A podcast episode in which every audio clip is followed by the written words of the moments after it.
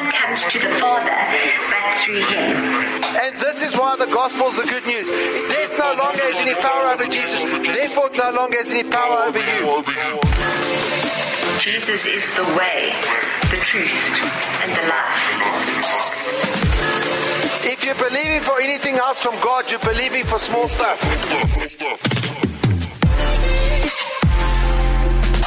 Get motivated, be inspired. Inspiration for today.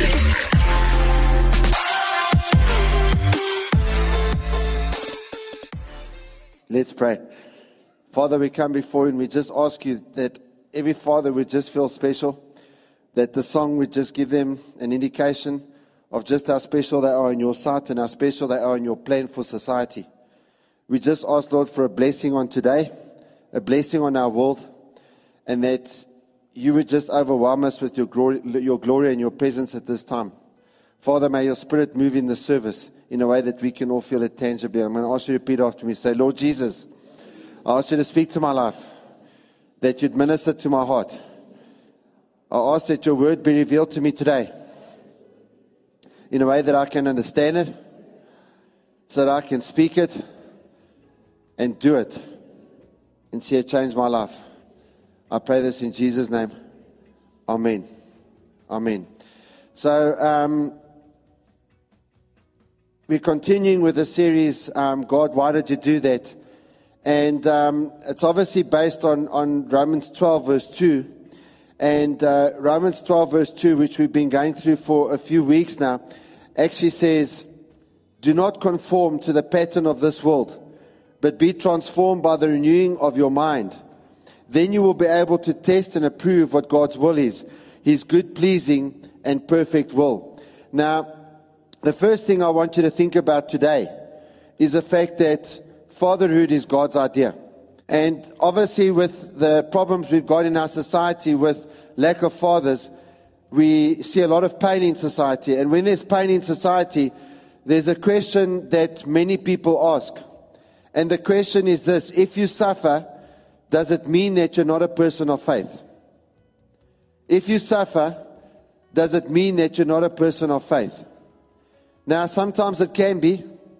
You know, for example, I remember uh, a few months ago, a famous cricket player, Shane Warne, died. And I was just reading through his life story.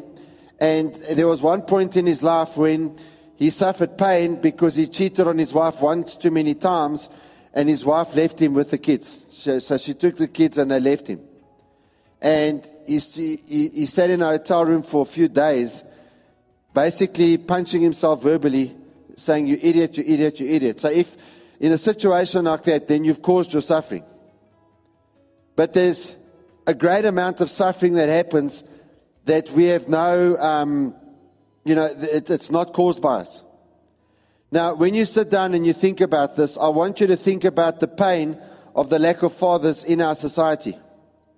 And that is one of the biggest challenges in South Africa. People talk about all sorts of problems, but I want to tell you that there's two problems, and that is, as a nation, we don't honor God, and two, the fathers are often absent. I want you to think about what a father is. A father is a person in the society that they like the soldiers of life. They, they, they, they're ready for battle, they, they're ready for war. They're ready to defend. And they are the strength of society. If you think about a family, if you think about people that are living in a certain situation, whenever things are falling apart, whenever there's chaos and tragedy going on, the family looks to the father for the strength. Because the father's the one that protects the family from danger. If you think about um, a situation where maybe uh, robbers are coming in or, you know, to a house or something like that, the fathers are the ones that protect the family. The fathers the, are the ones that something clicks in and they step up and they do something to make sure that the family is safe. One of the things that we need to realize is that if you look at any family, the biggest danger that you find in any family is sin. And the father has a role to protect the family from sin. And you also need to realize for many people, this is nonsense. This is nonsensical. But when you sit down and you think about it right now, boys, what are they protected from if there's a father in the home? You know, there's far less of a likelihood that a boy is going to end up in gangsterism if he has a father. Sometimes when the boy is 11, 12, 13, and he starts hanging around with the wrong guys that maybe are these very bad gangsters or something like that, if he just gets a couple of these on this end, you know, over here, a couple of uh, piri piri shots, extra hot piri piri, you know, on the rear end, on the rump, if you, if you, if you know what I mean, that boy will often come right. It's not the same when a mother does it. Don't ask me why, but it just isn't. Also, if you think about girls as they're growing up, if there's a father in the house and some young man wants to come have his way with that guy's daughter, all right, well, then the, the, the, the piri piri, you know, goes from like to a sword, the, the sword of the fist. Do You understand what I'm saying? I mean, I know of a, a, a guy, for, for, for example, uh, when I was young, I was working with him and he made a girl pregnant. Now, this girl had a father. So the father called him into the lounge and they sat down and the father took out a nice gun, put it on the coffee table between them and he said, right, now we're going to discuss what we're going to do about this situation with my daughter. Now, at the end of the day, if she doesn't have a father, who's going to put the gun on the coffee table? Because that's what a father's going to do. A father will say, Put, touch my daughter, I'm going to put a bullet right here. A father will do that. And the mother will say, Don't talk to him like that, you know, all that kind of stuff. But at the end of the day, fathers know that young man, he needs it. You got to threaten the oak. Because oaks don't understand anything but a threat. Oh, but we're in a society that is so, so sophisticated and naked. No, twak. Boys are still boys. All right? Boys are still boys. And you've heard me say it before the law of the oak. You know the law of the oak? Two men have a fight, the one beats the other one up. Unless this one that lost believes he can get the other one another way, he submits. And so what happens is if the father's not there, then the daughters become promiscuous to a far greater de- de- de- uh, degree. And the thing is, you can go and look at studies of society. They're there. This stuff happens. So when the father's not there, there's a tremendous amount of pain that comes in society. And I want to tell you first and foremost that God can restore you from any pain that might have been caused in your life by fatherlessness. Even if you're a father who's in regret, God can restore you from fatherlessness. And He can restore you from bad decisions you may have made with your kids. But many people preach that faith means that you overcome all suffering and you don't have suffering. Many people preach today, you hear it all over the place, and it's not a new thing, by the way. It was even preached in the time when Jesus was walking the earth. That someone of faith means you overcome every problem in life and there is no problem. Common views also then leading out from that are that your sin doesn't matter. You can do whatever you want, you can go wherever you want, and it's your life, you know, don't, don't mess with your life type of thing. There's also a view that blessing means you're rich. If you don't have this, you're not blessed. And there's a view that if you're close to God, then you will have no trials in life. And if you're facing a trial, if you're facing a shortage, if you're facing a challenge, that this means that you're not close to God.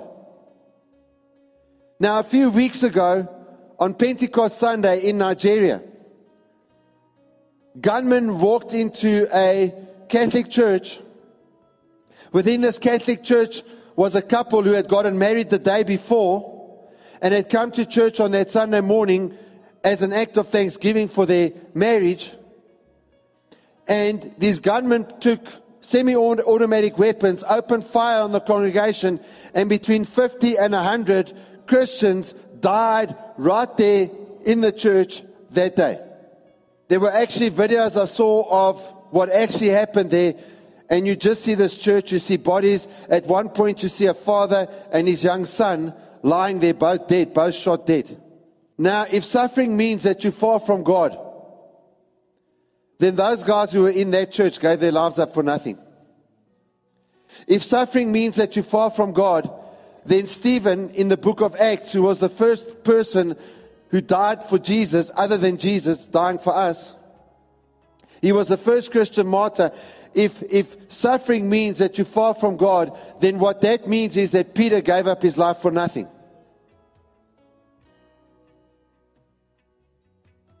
And it's okay to say that unless you read the words of Jesus. And Jesus says this in Matthew chapter 7, verse 24 to 27. He says, Anyone who listens to my teaching and, fo- and follows it is wise, like a person who builds a house on solid rock. Though the rain comes in torrents and the floodwaters rise and the winds beat against that house, it won't collapse because it's built on bedrock. But anyone who hears my teaching and doesn't obey it is foolish, like a person who builds a house on the sand. When the rains and the floods come and the winds beat against that house, it will collapse with a mighty crash. Here's what Jesus said. You will have floods in your life. You will have storms in your life. You will have times in your life when the flood waters are going to rise against the house, which, and the house in that passage represents your life. And then he said this, when the storm comes, if you've built my life on my word, if you've built, sorry, your life on my word, then it's like a person who built their house on the rock. And when the floods come and the storms beat against that house, the house stands. And then he said, But if you do not build your life on my words, those same storms are going to come. Then you are like a person who built the house on the sand. And when the storm comes, the house is going to collapse with a mighty crash. Meaning your life will crash. If you're putting your faith in the things of this world, when the storms come, your life will fall apart. And so Jesus said, You will face floods in life. And then I want you to listen to what Paul said. And Vix read the passage earlier. I don't know if she knows it in the sermon. But in 2 Timothy chapter 2, it starts in verse 1. It says, Timothy, my dear son, be strong through the grace that God gives you in Christ Jesus. So he says, Be strong in the grace that God gives you through Christ Jesus. So, first of all, Jesus needs to be your strength. The grace that you get when you put your faith in Jesus needs to be your strength. Because the grace that you get when you put your faith in Jesus enables you to overpower and overcome all the storms of life. And no matter how bad things are, no matter how tragic things are, when the storm passes, you're able to stand up and say, I'm still standing. So it says, Be strong in the grace that God gives you in Christ Jesus. You have heard me teach these things that have been confirmed to many reliable witnesses. Now teach these truths to other trustworthy people who will be able to pass them on to others. Now I want you to understand, he's saying, be strong with the grace of God in the battle. And this is what you need to realize. There is a battle in your home. If you're a parent, there is a battle for your kids. Today, there is a war that is happening for your children. And therefore, the greatest father in the world is a disciple maker. The greatest father in the world is the one who makes disciples, who has spiritual sons, but also disciples their children. And so, when you, when you look at the fact that the greatest father is a disciple maker, the reason for that is you're in a war for your soul, and suffering is inevitable in a war. You will never find a war where there's no suffering. Whether you're on the winning side or the losing side, there is suffering. And so 2 Timothy chapter 2 verse 3 says, and, and I want you to think about that question. So if you're suffering, does it mean necessarily that you're far from God? Well, listen to what Paul says to Timothy. He says, endure suffering along with me. So was Paul far from God? If you think Paul was far from God, probably the greatest church planter in all of history, The guy who said he, he, he, he had a revelation of heaven, he didn't know if it was a vision or if he really went there.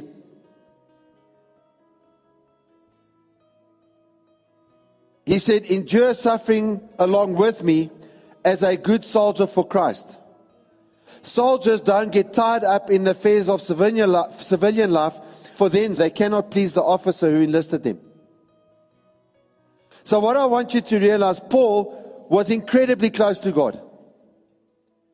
Paul and God were like this. Paul was full of the Holy Spirit. And look at what he said. He said, If suffering for the gospel comes, endure it with him. You know, like those Christians in their church there in Nigeria, they were killed for their faith. They were shot up on Pentecost Sunday, on a Sunday morning in church, because of their faith in the Lord Jesus Christ. Their families who mourned them, and who will still be mourning them today, some of the family members would have been in the church service with him and would have watched them getting shot up. He says, endure the suffering as a good soldier for Christ. So, Christian, you are the same as Timothy. You are a soldier for Christ. And now I want you to think about this. If you don't pick up your weapon, which is the Bible, if you don't pick your Bible up, then you leave your city, you leave your family, you leave your community, you leave your nation defenseless. And so the message is be a soldier for the Lord Jesus Christ. And how do we fight this war? We fight this war not with weapons that people use. We fight this war by applying the blood of Jesus and expecting to see supernatural results from God coming through where we need Him to come through, especially when we're doing the will of God. And therefore, be careful of the distractions of life. Think about the distractions of life the sport, the soapies, the news, the Valentine's Day. The distractions are never the Father's Day. But what I want you to understand, these things and many others, the parties, whatever, we can go on forever. These are the distractions of civilian life. Now, I want you to think about this. In a war, what happens to the civilians? Go look at what's happening now with Russia and Ukraine. There's numerous wars happening around the world. What happens to the civilians in a war? When the opposing army comes in, they're defenseless. The only thing that can defend them against the enemy is their army. What happens to the civilians in a war? They become refugees. They have to often run from their homes. They often lose everything that they have. And if you're now going to choose in the spiritual battle of life to be a civilian, you have rendered yourself defenseless. If you're the father in that home, you have rendered yourself and your family defenseless.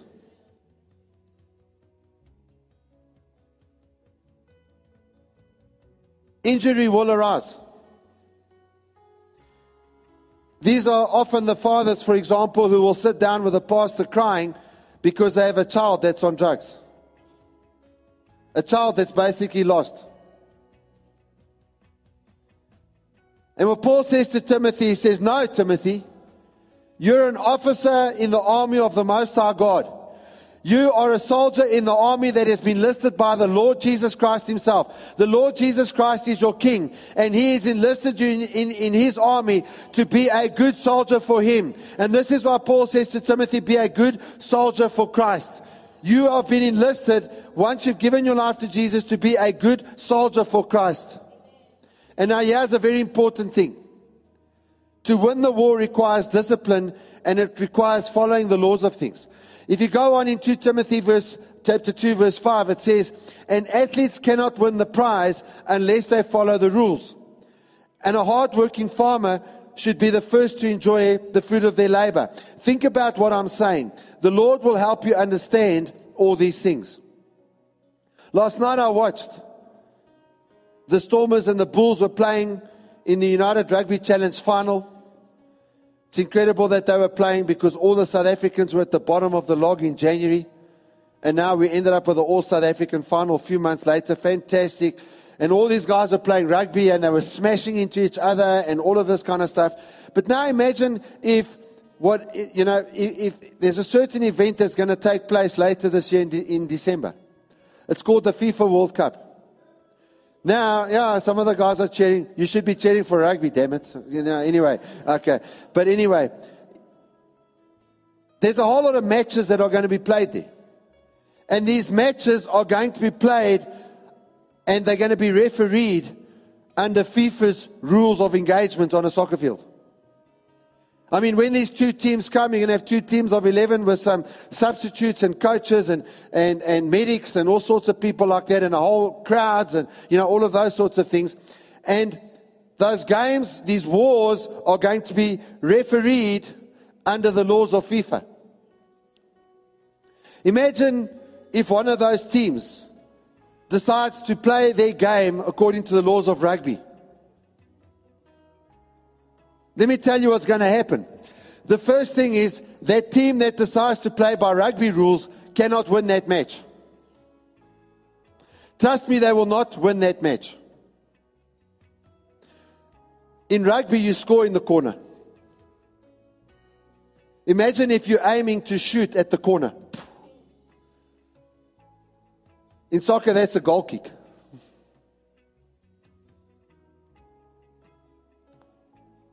The other thing is, is that the team will pick the ball up.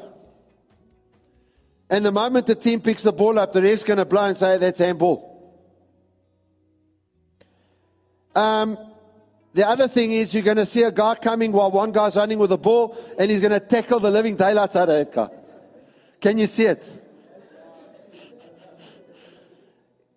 In soccer, they're like a bunch of ballerinas. You understand what I'm saying? Guys fly and they roll around, you know. You, know, you understand what I'm saying?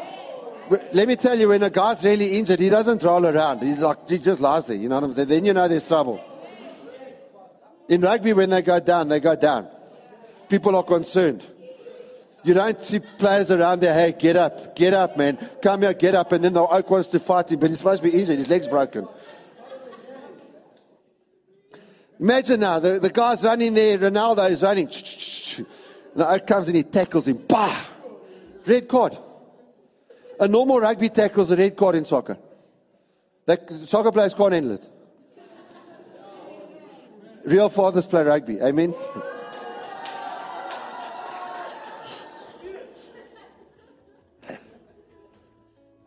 But at the end of the day, they might be the strongest team physically, whatever. They might have the best talent, but they're not going to win.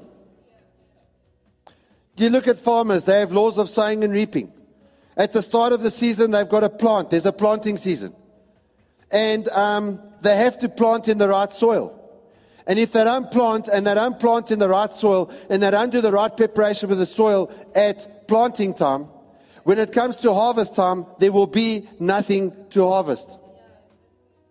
And he says, Oh, and if the farmer does all of that stuff and they plant, when it comes time for harvest, then the farmer's allowed to share out of the first fruits of that harvest. Why? It's theirs.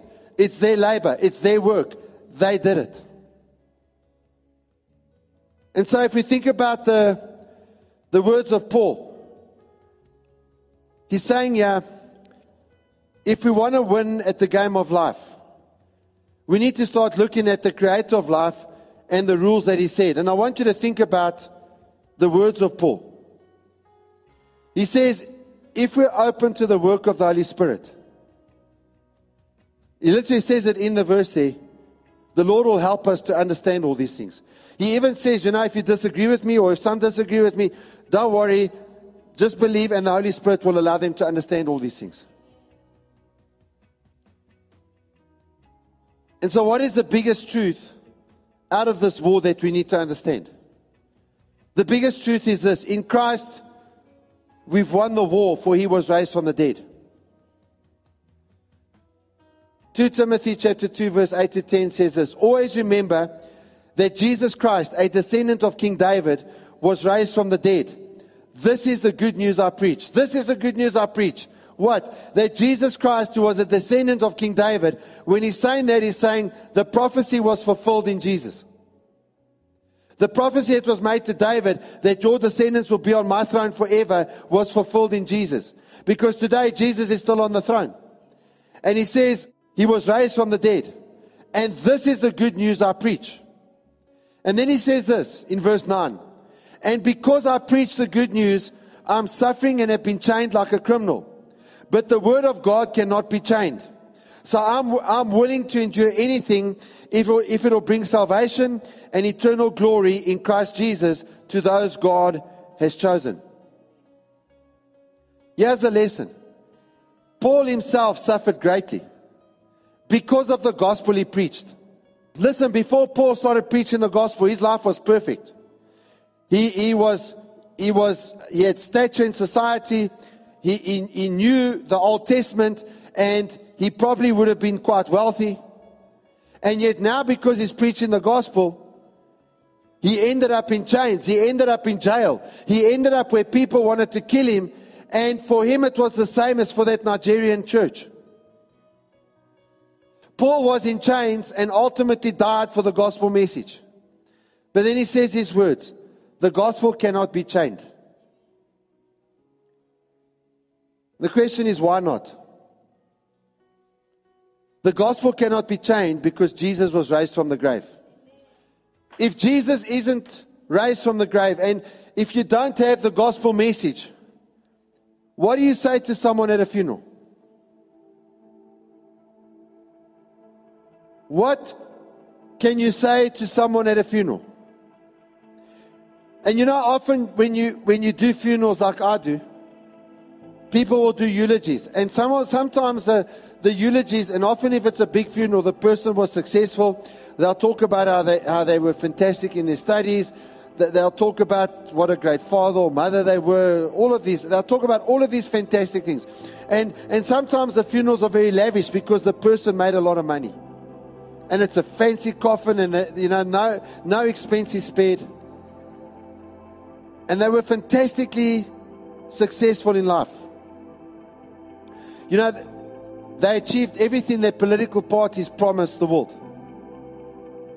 You know, when a political party is trying to get, get uh, elected, they promise education. And is education? Because then you can get a job and you can make a lot of money and you can buy a house on a hill in Bassonia and you can buy a Ferrari and, and etc. etc. And then you can be on the life of the rich and famous with Beyonce.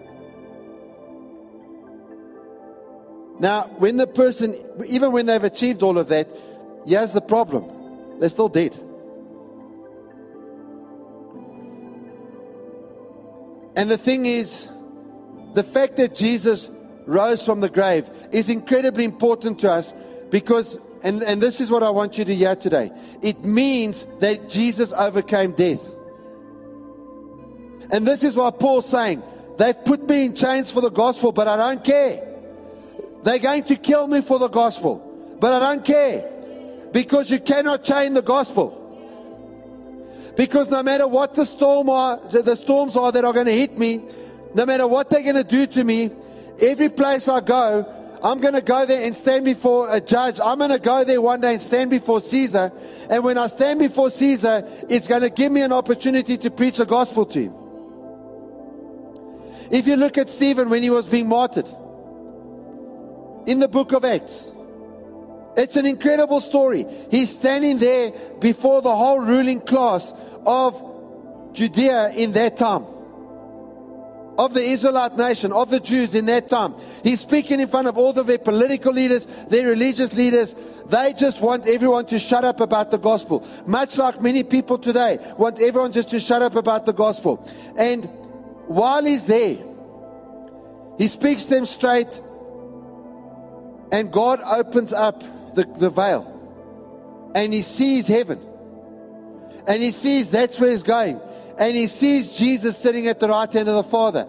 And he tells him, I see Jesus at the right hand of the Father. I see right now is waiting for me because you guys are going to kill me. The Bible says at that point, they began to scream. They went absolutely nuts. They actually lost it. These sophisticated people, they actually almost started pulling their hair out. They were so freaked out by what he was saying. And you know what? As he was being stoned to death, because they ripped him out to the city, out of the city, and as he was being stoned to, to, to death outside the city, he said, Father, forgive them. Because I've seen you. I, I've just looked at you in heaven. You are spectacular. You are powerful. You're someone I don't want to mess with. You're someone they don't want to mess with.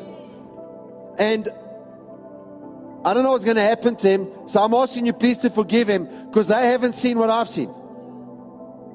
They haven't seen what I've seen. And so, because they haven't seen what I'm seeing, they're doing this.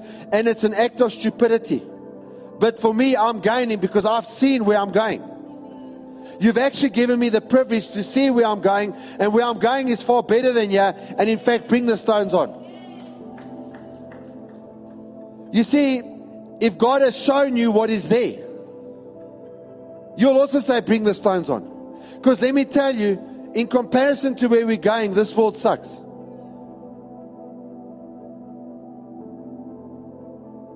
And so he says, It doesn't matter if I'm in chains, the gospel cannot be changed because Jesus rose from the grave. And, and because he rose from the grave, I now have a hope. Because the Bible says, and God will do things in your life if you will allow Him, if you'll be led by the Spirit. The Bible says that if you put your faith in Jesus, that one day too, you too are going to be raised up out of the grave. And then He says, if we endure the suffering, it brings salvation.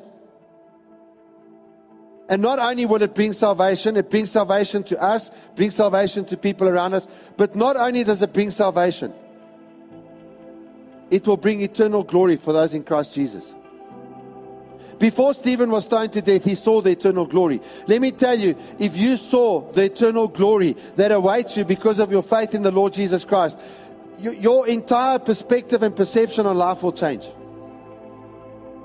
I saw a week or two ago a video by a guy and this guy actually died.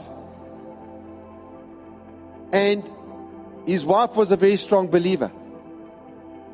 And he gave this picture about him walking.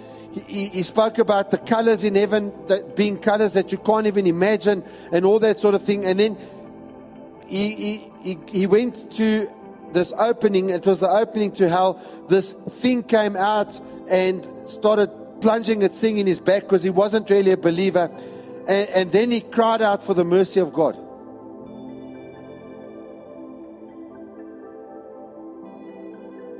And he saw what I can only think must be the New Jerusalem or something. And he said, You can't put into words what it is. He came back to life. He'd actually overdosed on pain, pain medication in his pickup truck. He was dead, I think, something like 11 hours. Suddenly he came back to life. And it's totally changed his life. It's totally changed his life. Because when you've seen the glory of the Lord, you cannot be the same. You cannot be the same. And so 2 Timothy chapter 2 verse 11 and 13, 11 to 13, Paul says this, and I want you to listen to what he says now. This is a trustworthy saying. In other words, you can trust what he's saying. If we die with him, we will also live with him. So if I die with Jesus, I'm also going to live with him. When I live with him, it's forever. He says, if we endure hardship, we will reign with him. There's a reward if we endure hardship, especially if it's hardship for the gospel. But even if we endure hardship that doesn't come from the gospel, if we endure it with Christ, if we endure it with our faith in Him, we will reign with Him. We will be in charge with Him. We will be ruling with Him. And then it says this if we deny Him, He will deny us. Whether you're going to spend eternity with Jesus or you're going to end up in the other place will be determined by whether you deny Jesus or you make him the Lord of your life. And then finally it says this If we are unfaithful, he remains faithful, for he cannot deny who he is. I want you just to think about what Paul's saying there. He's saying that if we die with him, we will also live with him. He's saying that if we endure hardship with him, we will reign with him. If we deny him, he will deny us. You don't want to be denied by Jesus. Tell the person next to you, say, You don't want to be denied by Jesus. And then it says this, and this is the promise. Tell the person, say, next to you, say, This is the promise. If we are unfaithful, he remains faithful. So if I believe in Jesus, I'm now washed by the blood. And now I slip up and I'm unfaithful. He remains faithful. He's not like another person who says, I love you unconditionally till you're unfaithful. Then all of a sudden, there's a condition in that unconditional thing. It's not like that with Jesus. If we are unfaithful, He remains faithful. To deny us, then, when we're washed by the blood, to deny us requires that He must deny Himself. I want you all to look at me now. For Jesus to deny you when you've given your life to Him would require that He denies Himself. Just think about that for a moment. And even when you've messed it up, He's going to remain faithful. I don't know about you, but that fills me with a sense of comfort. The things that I've messed up, the things that I've blown up, the things that I regret or whatever. When I'm unfaithful, He remains faithful. And I want to say to you, and I want you all to look at me, and I want you to listen very, very carefully to what I'm saying to you today. Some of you are probably sitting here and you've got issues, and you've got things that you're holding against yourself because of decisions you've made in the past, because of things you've done in the past, because of things you've said in the past.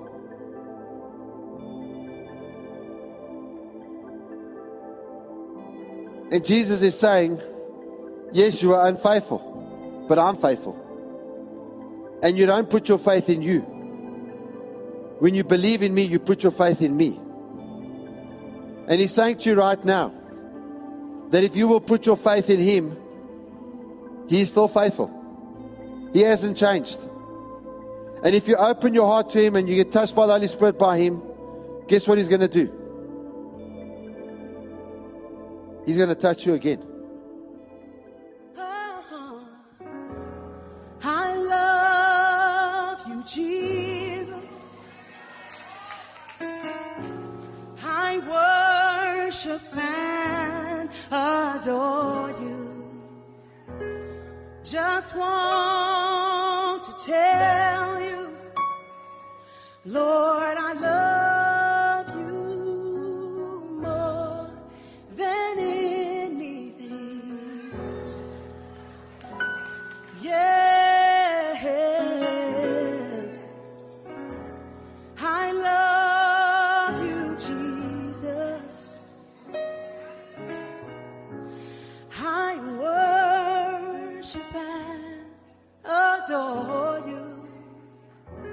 Just want to tell you, Lord, I love you more than anything. Mm.